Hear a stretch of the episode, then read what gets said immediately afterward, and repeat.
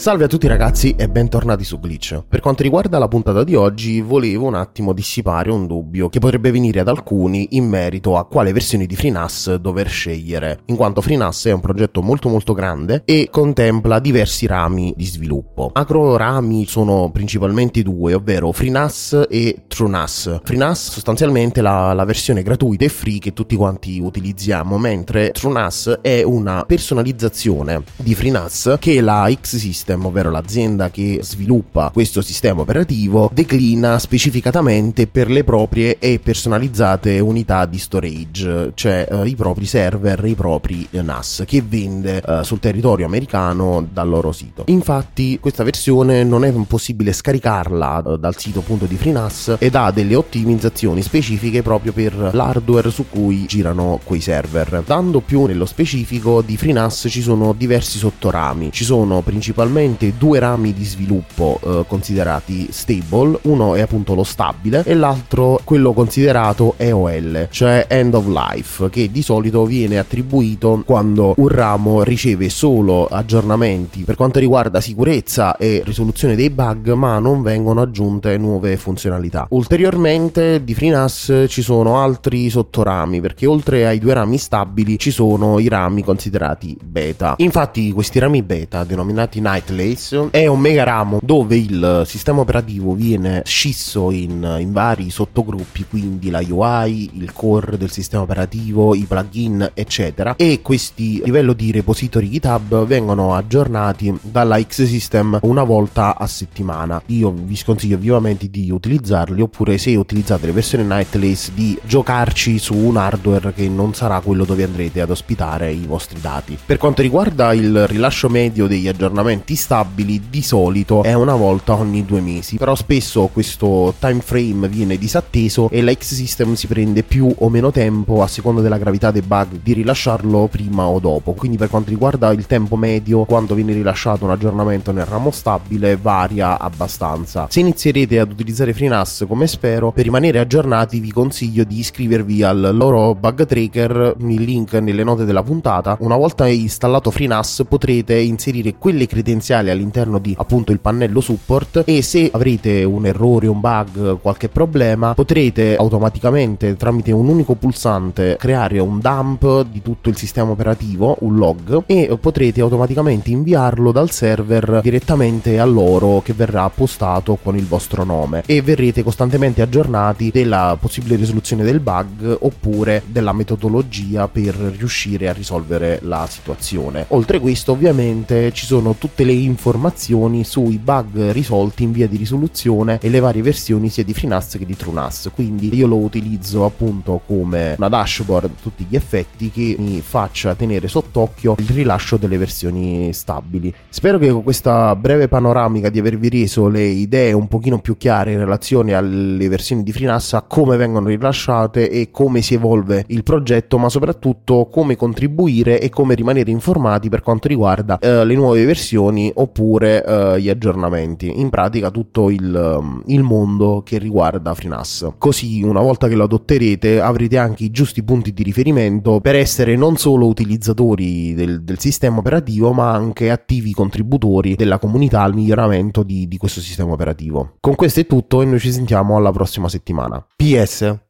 se vuoi supportare questo podcast e non sai come fare, basta condividere la pagina magnetarman.com slash podcast con chi può averne bisogno. Al suo interno ci sono tutte le info necessarie per seguire, abbonarsi o supportare gratuitamente questo podcast tramite link sponsorizzato Amazon o similari oppure tramite donazione singola con PayPal o ricorsiva tramite Patreon. In fondo alla pagina ho inserito anche il link con una guida ben fatta per rilasciare una recensione di questo podcast su iTunes, in modo da aiutarmi a farlo ascoltare a più persone possibili. Ovviamente la guida è valida per tutti i podcast che segui o seguirai e permette di far conoscere agli altri se un contenuto è valido o meno.